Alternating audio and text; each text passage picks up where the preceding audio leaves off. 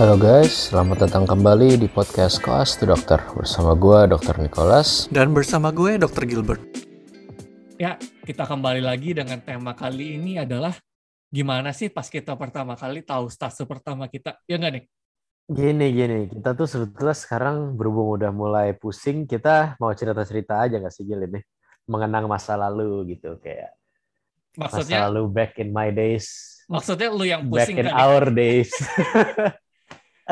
Kayaknya Ya. itu juga, kita nggak usah sebut lah, kita Ah. tapi kayaknya juga belum ada dua tahun, belum ada dua tahun, nih. kesulitan dalam hidup itu apa nih? Dua tahun. belum ada dua, dua belum, tahun apa? belum belum ada dua tahun juga kita selesai koas nih. Kok tiba-tiba kok kita kayak udah kayak orang susah banget gitu, udah kayak orang sok sibuk, sibuk juga enggak. udah malah mau. Eh tapi kan apa? kalau kita hitung waktu yang kita lagi mau cerita ini udah tiga tahun lah Iya, Oh iya tiga tahun. juga. Ya baru tiga tahun.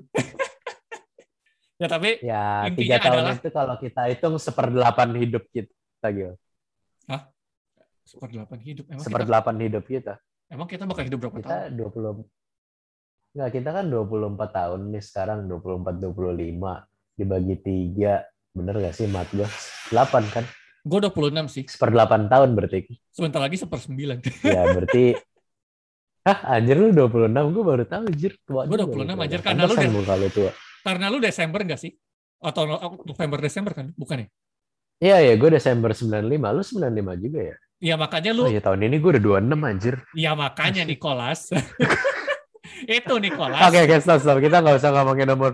Kita udah udah off track nih anjir. Kita jangan ngomongin umur kita. Sekarang kita mau ngomongin topik utama kita.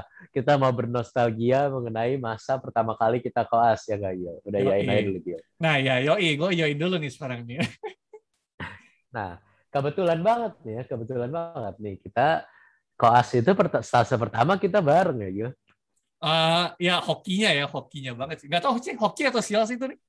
gue nggak tahu sih hoki apa enggak sih kayaknya jangan-jangan nilai gue jelek gara-gara perseptor lebih suka lu daripada gue Nah atau jangan-jangan gue patoin lu nih, makanya gue bagus nilainya nih. Alah.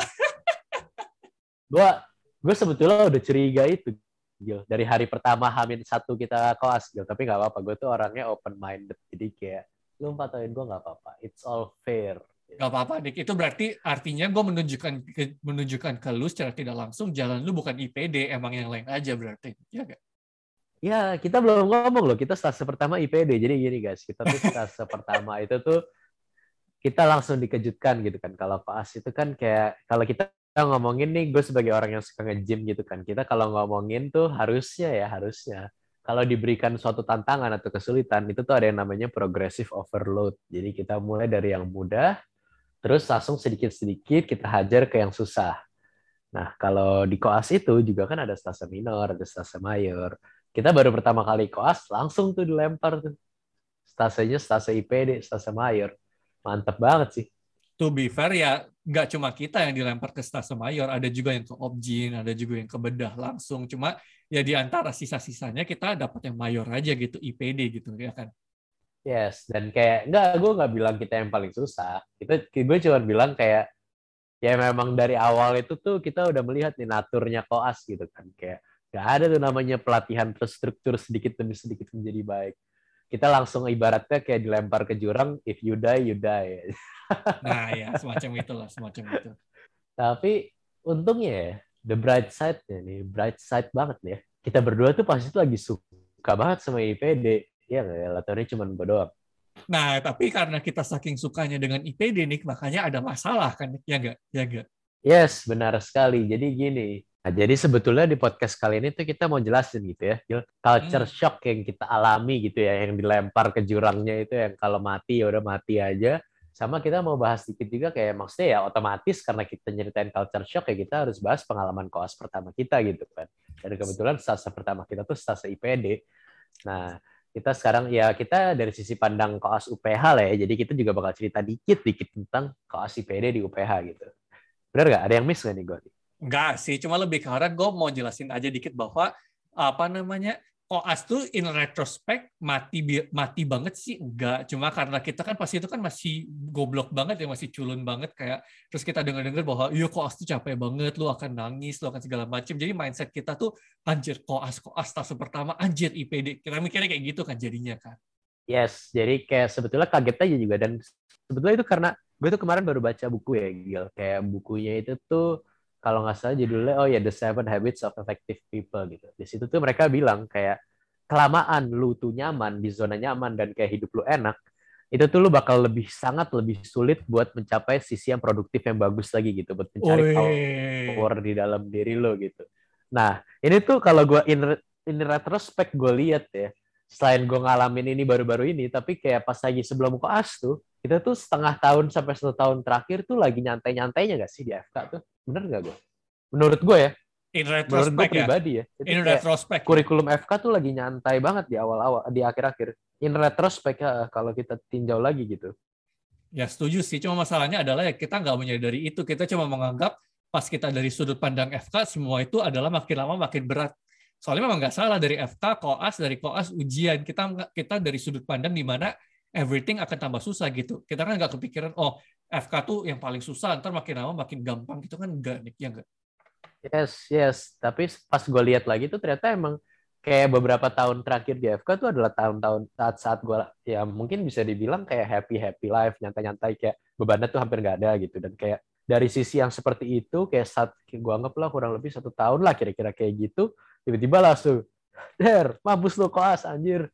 Sebenarnya koas pun dua itu pun bukan dua tahun di mana lu dua tahun mati total. Maksudnya ada stase-stase di iya, mana iya. ada kayak, nyantainya juga gitu kan. Sekali uh, sekali uh, nyantai itu lebih nyantai dari preklinik. Contoh radiologi Cilandak. Yes. Anjir. Yes setuju gue Contoh forensik okay. kalau luangi. Untuk untuk konteks nih, enggak untuk konteks dulu nih, Gil. Untuk ah. konteks nih. Ah. Untuk konteks dulu. Jadi kalau di Siloam apa kalau di UPH itu kita koas tuh terbagi. Ah. Ada yang di Siloam, ada yang di Cilandak namanya Rumah Sakit Marinir Cilandak. Ada juga yang kadang-kadang tuh dibuang ke Serang ya, RSUD Serang. Sama ah. kalau penyakit jiwa tuh di Dharma Wangsa. Nah, ini sekarang kita lagi ngomongin koas di Cilandak gitu ya. Yang tadi yang si Gilbert ngomong radiologi Cilandak gitu. Hmm. Jadi buat konteks saja nih, buat konteks saja di di cut dikit nih buat konteks nih. Nah, Oke, lanjut terus, karena kita ngomongin Cilandak, kita balik lagi nih ke topik kita. Nah, kita kan apa namanya? Pas itu lagi selesai kayak post feverish emo gitu kan. Kita kan kayak masih kayak dalam mood emo kan pas itu kan. Terus kita uh, masih suka tuh dengan IPD.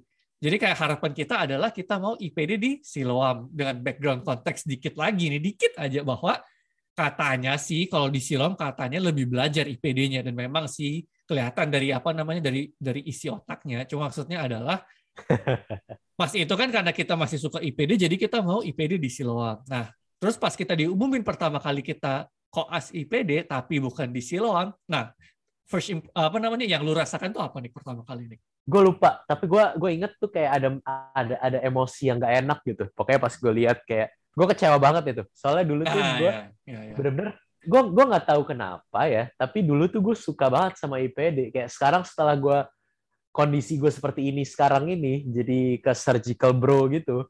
Kayak maksudnya bukan bukan surgical bro ya tapi gue kayak bercita-cita menjadi dokter bedah gitu ya kayak melihat lagi tuh kayak kenapa dulu gue pengen banget masuk IPD bingung juga sebetulnya gue udah lupa juga sih.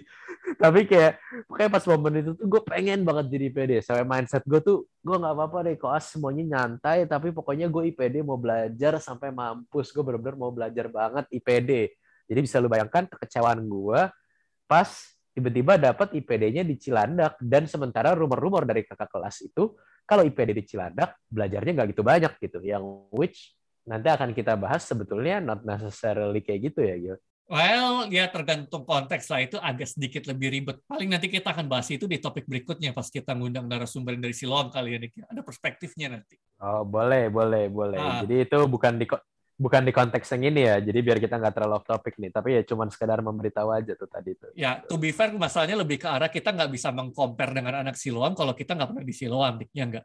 Ya kita harus ya, dari dua sisi lah. Nah, kalau gua ya, sih ya, lebih kita ngomong.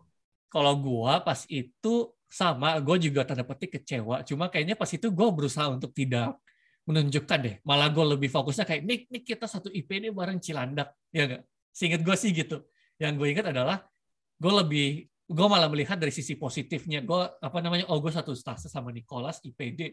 Ya Cilandak ya fine lah, atau apa segala macam. Karena pas itu gue memang masih suka IPD, tapi ya bagi kali apa namanya bagi kalian yang belum pernah tahu baru apa namanya non UPH yang mendengarkan ini gue sebenarnya memang lebih suka anak sebenarnya Cuma orang-orang banyak menyangka gue mau jadi IPD karena ya gue imonya imo gastro.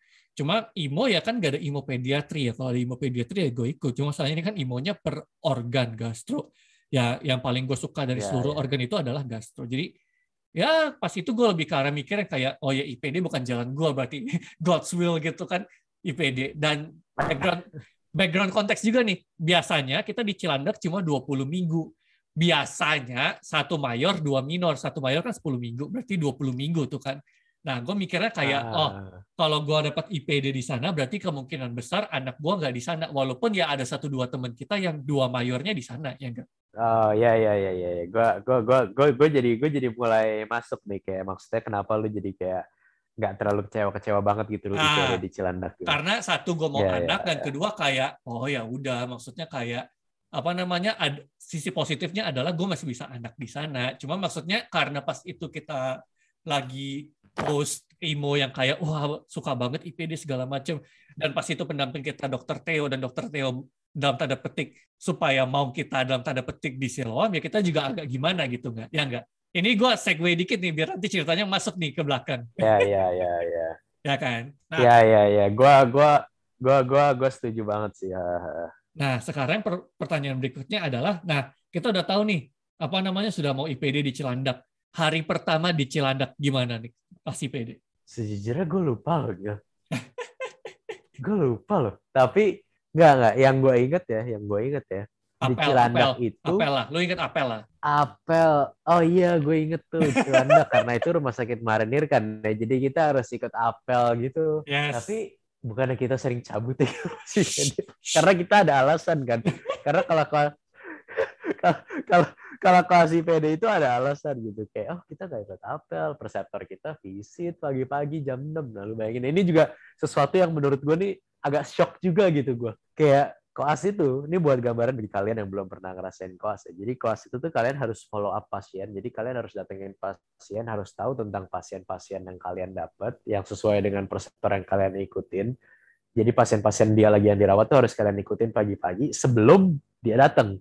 Jadi pas dia datang, kalian semua tuh harus tahu udah sama pasiennya tuh apa. Kayak mulai dari keadaannya, tanda-tanda vitalnya, diagnosis semua lah pokoknya gitu. Nah ini culture shock yang gue dapet ternyata perseptor di Cilandak itu tuh karena mereka militer kali ya. Nggak tahu mereka mungkin biasa nggak tidur gitu ya. Bisa tiba-tiba jam setengah enam jam lima gitu tuh udah visit perseptornya. Jadi bayanginnya kalau perseptor visit jam segitu kelasnya harus up jam berapa gitu di note ini kita tuh masih baru pertama kali ya Gil Gak, gue sih gue sih mengakui kebodohan gue sendiri gitu. Kayak dulu gue visit satu pasien tuh bisa sampai setengah jam satu jam gitu pas pertama kali banget gue kelas gitu.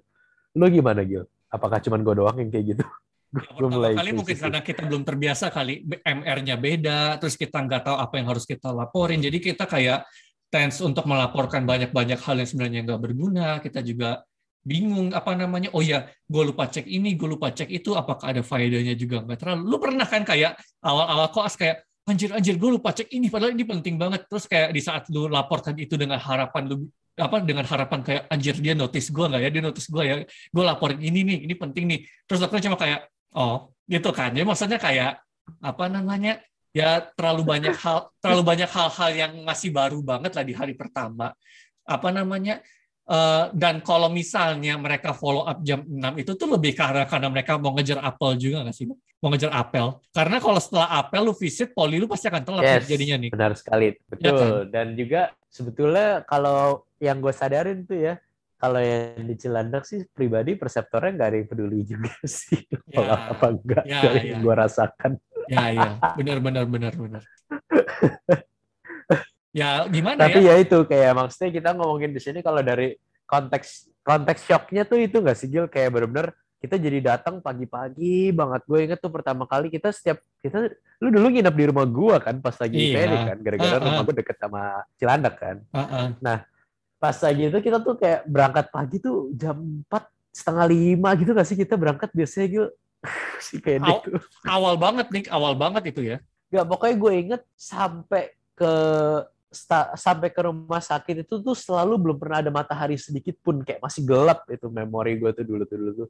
Sebenarnya tergantung nih lu sama siapa. Kalau lu sama dokter Abdul mah ngapain lu datang pagi-pagi? Ya bener, kayak maksudnya ada juga yang dokternya siang gitu, tapi kayak most of the time kan kita dokternya yang pagi banget kan. Gue inget banget tuh dulu dokter Samsul SPJP datang jam setengah enam, jam lima, terus itu dia paling pagi sih. Gue gak ngerti lagi kenapa dia pagi banget tuh datang. Oh, tapi ini itu kayak itu salah satu momen-momen gue shock. Hah? ah, disclaimer dulu nih. Mungkin yang dengerin yang dari UPH juga kayak ala lu pada gak ada apa-apa. Gue juga neuro pagi-pagi awalnya jam 5. Ini konteksnya adalah first fase, first shock gitu kan. Kalau misalnya ngomongin hal-hal yang lebih buruk mah banyak kita mah makin ke belakang Iya. mah makin ke belakang mah bukan makin gampang ya kan Nik? Iya. Makin ke belakang makin kampret gitu. Cuman maksudnya dari kita juga bukan yang ngebandingin kayak kita mau lagi lagi cerita kayak gue paling susah nih apa enggak enggak enggak ini gua- kita cuma cerita konteksnya tuh kita shock banget Ah, gitu kan. ah, ah. kayak Kayak- apa apaan ini kayak gini yang awalnya kita cuma datang kayak PBL ya eh, saya menemukan bahwa patofisiologi daripada ini ada menemukan ada yang uh, interleukin 6 di mana interleukin 6 ini, ini terus tiba-tiba kayak uh, uh, pasiennya masih nyeri dok. iya iya iya iya kayak masih nyeri. Tapi untuk kan untuk lu bisa bilang kayak iya pasiennya masih nyeri dok. Usahanya tuh lebih besar daripada lu cari segala macam perjuangan lu, anjir, menurut gua pribadi ya. Terus cuma ditanya, "Dek, suhunya berapa hari ini, Dek?" Eh, eh, oh, langsung kayak muter-muter tuh kayak apa namanya kayak seolah-olah suhu tuh nggak pernah diukur, suhu tuh nggak nggak pernah dicari atau apalah, hilang tuh suhu. Ya ya benar-benar ini tuh ini ini relate banget gue. Gue tuh benar-benar pertama kali tuh kayak pas ada pasien, gue tuh kayak mau mau nge-impress reseptor gitu kan. Gue kayak oh iya ini dia pasti demam gara-gara ini gara-gara ini gara-gara ini gara-gara ini gue tulis tuh. Ini kemungkinan gara-gara ini. Jadi kayak dengan harapan pas gue ditanya ini kenapa gue bisa jelasin kayak pas PBL gitu. Terus tiba-tiba cuma ditanya, ah, iya suhunya berapa, nadinya berapa. Dan pas ditanya gitu gue malah lupa. malah gak tahu. Terus pertanyaan berikutnya, eh, pertanyaan pertanyaan yang berikutnya yang paling gampang, eh, pasiennya apa ya? Pasiennya dispep. Gue udah laporin, iya dok ini pemeriksaan fisik ini ini ini ini ini. ini." Terus cuma ditanya, masih nyeri nggak? Shit, gue lupa nanya. Iya, iya, iya. Itu kira relate banget. Itu kayak benar-benar dari koas yang lu dituntut untuk mencari teori sedalam-dalamnya, mencari menjelaskan gimana-gimana. Eh, pas preklinik lu kayak mencari teori sedalam-dalamnya, pas koas ternyata lu sadar kayak lu tuh selama ini tuh kayak istilahnya lu nyari ngomong-ngomong dalam, tapi yang penting-penting tuh malah lu tinggalin gitu kan. Yang yang pertanyaannya kayak harusnya nyerinya udah berkurang itu bisa menjadi vital vital dia bisa pulang atau apa kayak eh malah kita nggak tanya yang kita ta- yang malah kita tanya yang aneh-aneh anjir dasar manusia. Sebetulnya ya, Gil, kalau yang gue perhatiin tuh, pokoknya intinya tuh perbedaan utamanya dari preklinik sama koas yang gue rasain ya, yang gue rasain tuh kayak kalau pada saat preklinik itu tuh lu benar-benar mendapatkan istilahnya teorinya, pas koas itu tuh lu harus belajar praktikalnya tuh gimana gitu. Kayak karena kalau sama kayak apa ya ibaratnya tuh yang prinsip kalau lu cuman tahu teori tapi lu nggak pernah praktek ya most most most of us nggak bakal bisa ngelakuinnya juga gitu kan. Kayak ya lu cuman tahu doang gitu tapi begitu disuruh nggak ngerti. Nah ini pas kelas tuh benar-benar pengetahuan-pengetahuan yang udah lu susah payah dapatkan itu tuh dikompres mana aja yang penting-penting buat buat praktek gitu. Ya nggak gitu ya ya nggak salah sih lebih ke arah practical side of view-nya sih. Kalau misalnya ditanya patofisiologi penting nggak? Kadang kalau di siloma mereka juga nanyanya kenapa bisa begini? Kenapa bisa begitu? Hmm kayaknya bukan begini deh cari lagi. Ya kadang juga ada. Tapi maksudnya uh, bagaimana lu mencari cara supaya lu bisa mengalihkan perhatian dari jawaban dari pertanyaan patofisiologi itu juga praktikal hal yang penting sih Nick, sebagai koas ngerti nggak maksud gua jadi kayak ya ilmunya penting tapi lebih Bener, ke arah kayak tuh penting tapi pas kelas kita cari yang mana yang kita gunakan gitu kan. Ah, ah, ah, gitu. Karena kalau misalnya lu nggak punya pengalaman buat nyari yang penting yang mana, lu malah jadinya uh, apa sih yang kayaknya sering dibilang nih sama sama bos dissecting money juga paralyzed analytic apa gitu. Lu bisa oh. mengkorek gue nggak gitu apa itu namanya? Uh... ya yeah, it's it's it's on the tip of my tongue gue lupa. Paralysis by analytic paralysis by analysis. Analysis paralysis. Terlalu banyak ya itulah pokoknya. terlalu banyak menganalisa sampai to the point di mana lu akhirnya kagok sendiri kan lu nggak tahu mau ngapain kan.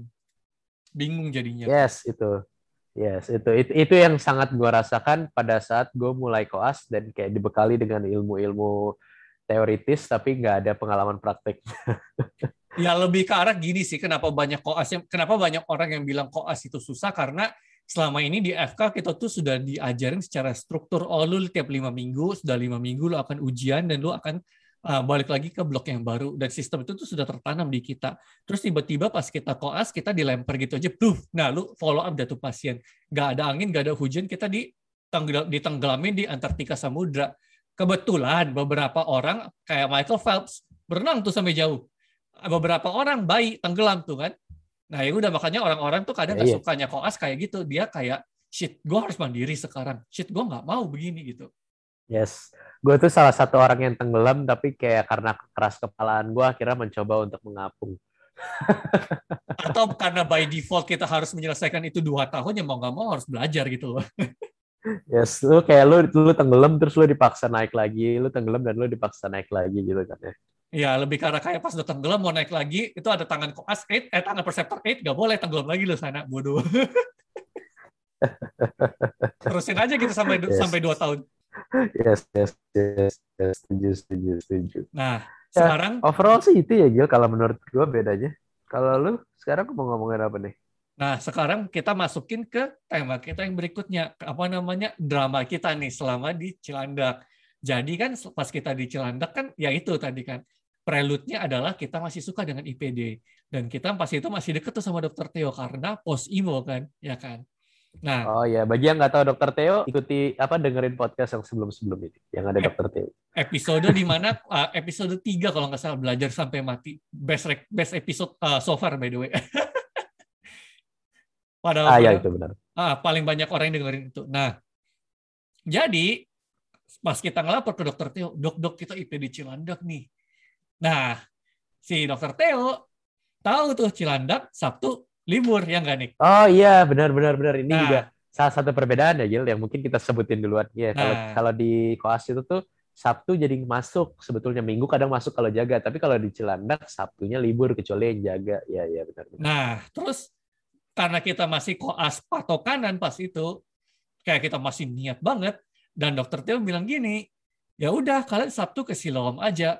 Terus kita dengan begonya tanpa dengan masih polosnya kita kayak wah kebetulan nih bisa belajar. Ya nggak nih? Ya ya gue gue gue juga sampai gue sampai sekarang sih sebetulnya jadi gagal paham juga kenapa gue mau gitu kayak gitu. Tapi pas itu gue cukup enjoy itu bener. Gue gue sama Gilbert tuh jauh-jauh dari Lebak Bulus ke Karawaci setiap hari Sabtu menggunakan hari libur buat ngikut dokter Theo gila tapi kayaknya uh. tapi kayaknya nggak 10 minggu full deh. Kayaknya kita cuma lima minggu di awal deh kayaknya nih. Gue ingat pokoknya kita nggak sampai akhir. Iya iya so, iya iya soalnya abis itu sering jaga gue hari Sabtu minggu capek anjir. Ah nah nah terus kita mikirnya kayak oh iya kita bisa belajar lumayan banget. Eh kita nggak tahu bahwa koas itu apa yang kita lakukan itu implikasinya banyak ya enggak nih? Yes. Kita nah. dulu masih belum tahu namanya koas patokanan dan kalau misalnya gini ada efek gimana nya. Coba Gilbert aja mungkin yang cerita karena kalau gue jujur walaupun gue ikut jadi pelaku entah kenapa gue nggak jadi permasalahan gitu. Kayak gue gue menyatu dengan background gitu. Ya karena itu Gilbert kayaknya. Ya karena karena orang karena gue lebih prominent karena gue yang lebih dikenal dengan orang ambis gitu gunner ya enggak nah jadi intinya adalah uh, gini setelah dokter Theo sementara gue dikenal dengan meathead Works. Kayaknya kayaknya lebih ke arah orang-orang tuh nganggapnya gue nyeret lu nih. Jadi lu tuh kayak korbannya di sini. Beruntung lah lu nih.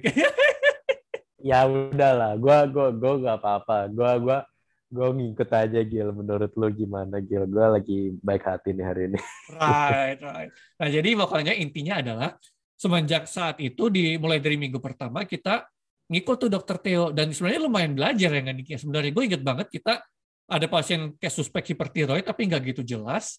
Terus kita sampai disuruh dokter Theo disuruh ke poli di luar dicek Wayne's Index-nya. Itu gue ingat banget pokoknya. Kayak gue udah lupa Wayne's Index itu apa terus kita oh iya gue ingat itu. Ya, ingat kan? Ingat kan? Ya, ya. terus kita kayak hmm, ya, ya, ya. kok Ya, skornya gue, gue ingat itu gue ingat itu. ah, kok skornya nggak nyampe Wayne's Index-nya? Ya udah kita balik lagi kita lapor dok kayaknya Wayne's Index-nya nggak nyampe. Hmm, ya udah selesai gitu kan. Itu gue inget banget tuh. Jadi kok kayak oh iya Hmm. lumayan tuh kita juga belajar tuh di sana.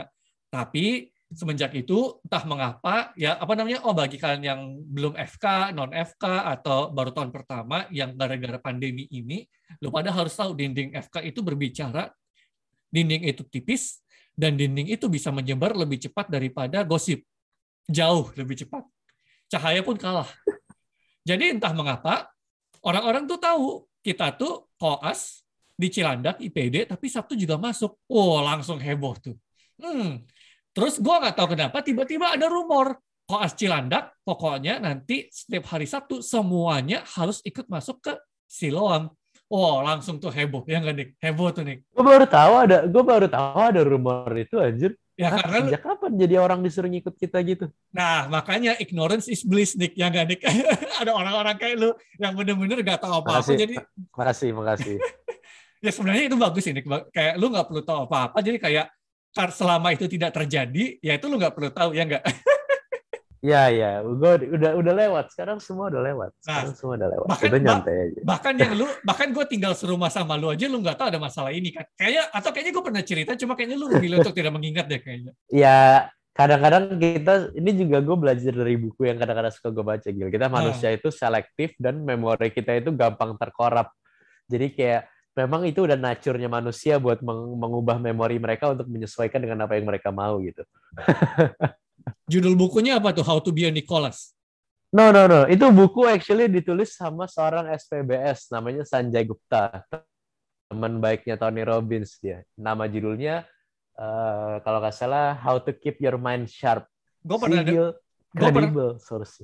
gue pernah denger Sanjay Gupta tapi gue lupa dia pernah terbitin buku apa gue pernah denger tapi Sanjay Gupta Dia, itu itu itu baru baru terbit terbitnya baru tuh kayaknya pas lagi pandemi kayak terbitnya. oh iya gue pernah denger tapi Sanjay Gupta at least ya itu kredibel lah kalau memang gue pernah denger berarti gue tahu itu Nah. Dia dia SPBS lumayan deh. Oke, lanjut Gil. Anyways, nah gara-gara rumor itu panik dong teman-teman kita dan gue yakin ya namanya koas pasti mereka akan ada apa kalau misalnya ada satu kelompok ada satu orang yang apa namanya dalam tanda petik bermasalah mereka pasti akan membicarakan itu tanpa orang yang bermasalah itu. Ngerti nggak maksud gue bukan menjelek-jelekan juga enggak. Cuma oke. cuma maksudnya kayak apa namanya ya ada diskusi sendiri lah tau lah ya kan? Ah, tahu tahu tahu. Nah, nah, terus ya pas itu gue inget banget, gue bilang kayak tenang aja, tenang aja, lu pada nggak usah takut, lu pada nggak usah, lu pada nggak bakal usah ke Siloam. Karena gue sih mikirnya ini lebih ke arah dokter Theo tuh lagi ngomong sama sama konsulen apa sama anak-anak koasnya, anak-anak koasnya nanya, dok itu si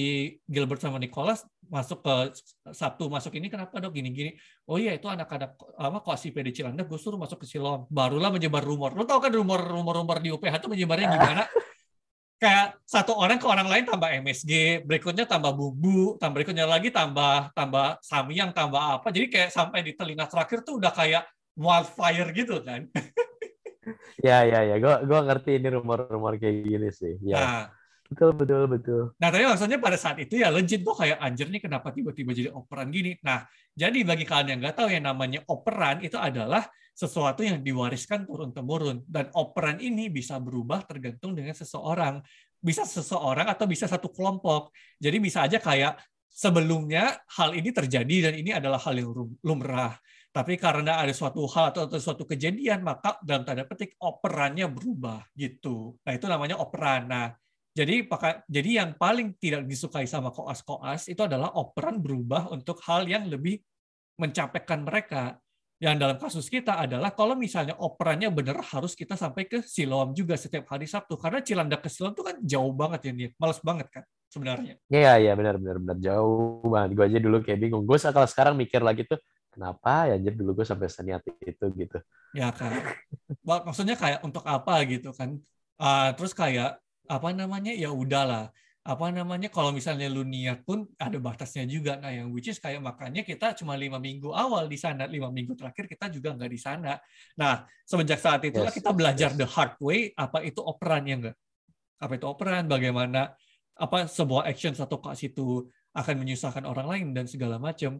Tapi, dan tapi, bagaimana koas kanan itu bisa, koas patok kanan itu bisa terbentuk kan, Gil? ya dan tapi gimana ya? Kalau sekarang kalau misalnya gue dari sisi, tapi maksudnya gue juga mengerti kalau misalnya gue perseptor dan gue kedatangan anak koas seperti itu, ya gue seneng-seneng aja. Maksudnya ada yang masih mau belajar gitu loh.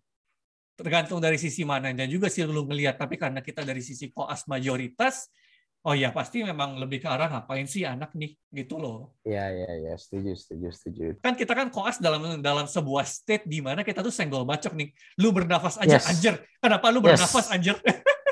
Yes, itu itu gue setuju banget. Gue juga merasa pas koas tuh orang-orang tuh bilang kayak beberapa orang ya, gue nggak tahu ini kayaknya mungkin beberapa orang aja bilang kayak gue tuh salah satu orang yang selama koas tuh entah kenapa kok nggak terlihat stres, nggak terlihat kayak nggak terlihat kayak koas gitu maksudnya kayak orang-orang kayak sampai ada yang nanya tuh pasti kayak kok lu nggak stres sih koas? Karena gue emang nggak suka gue terlihat bermasalah di depan orang gitu. Tapi sebetulnya emang itu kondisi di mana gampang banget marah sih. Kayak gue ini gue, gue, gue cerita di sini atau sama Wibi ya yang kayak gue bener-bener legit pas lagi koas tuh ada page Instagram yang bercandain koas dan langsung gue unfollow. Iya, pasnya sama Wibi kemarin, pasnya sama Wibi kemarin. Iya, itu kayak wah gila sih itu.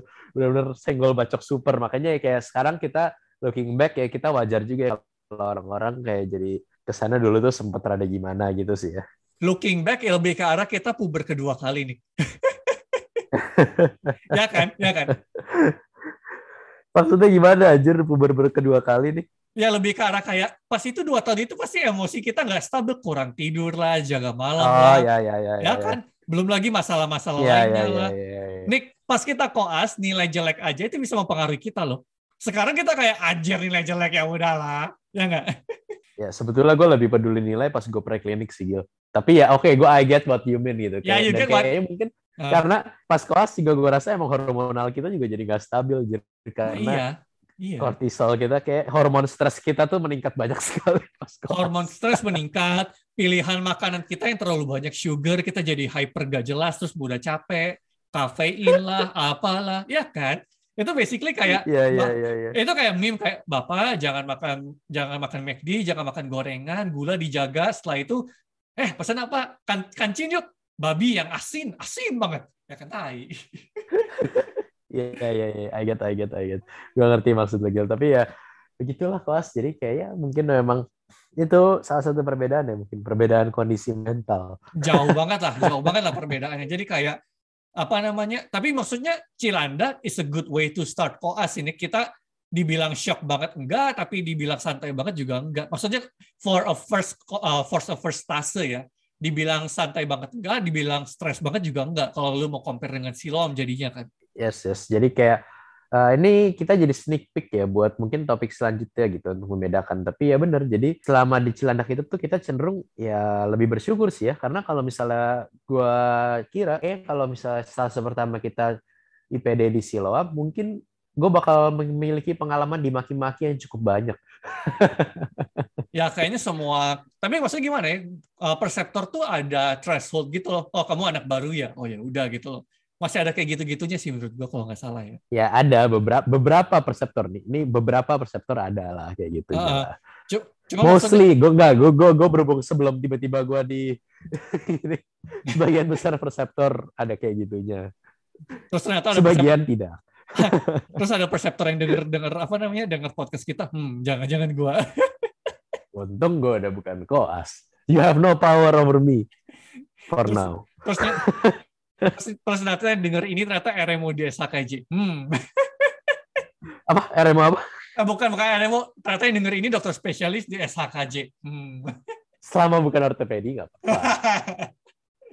ya tapi ya tapi itulah maksudnya adalah Dan- result- Enggak, enggak. Tadi gue cuma menyambung aja. Dan ini selama bukan ortopedi nggak apa-apa. Dan gue yakin emang semua spesialis ortopedi itu baik-baik konsulennya gitu. Enggak cuma itu. doang. Lanjut. Oh Bang. ya ya of course nih of course.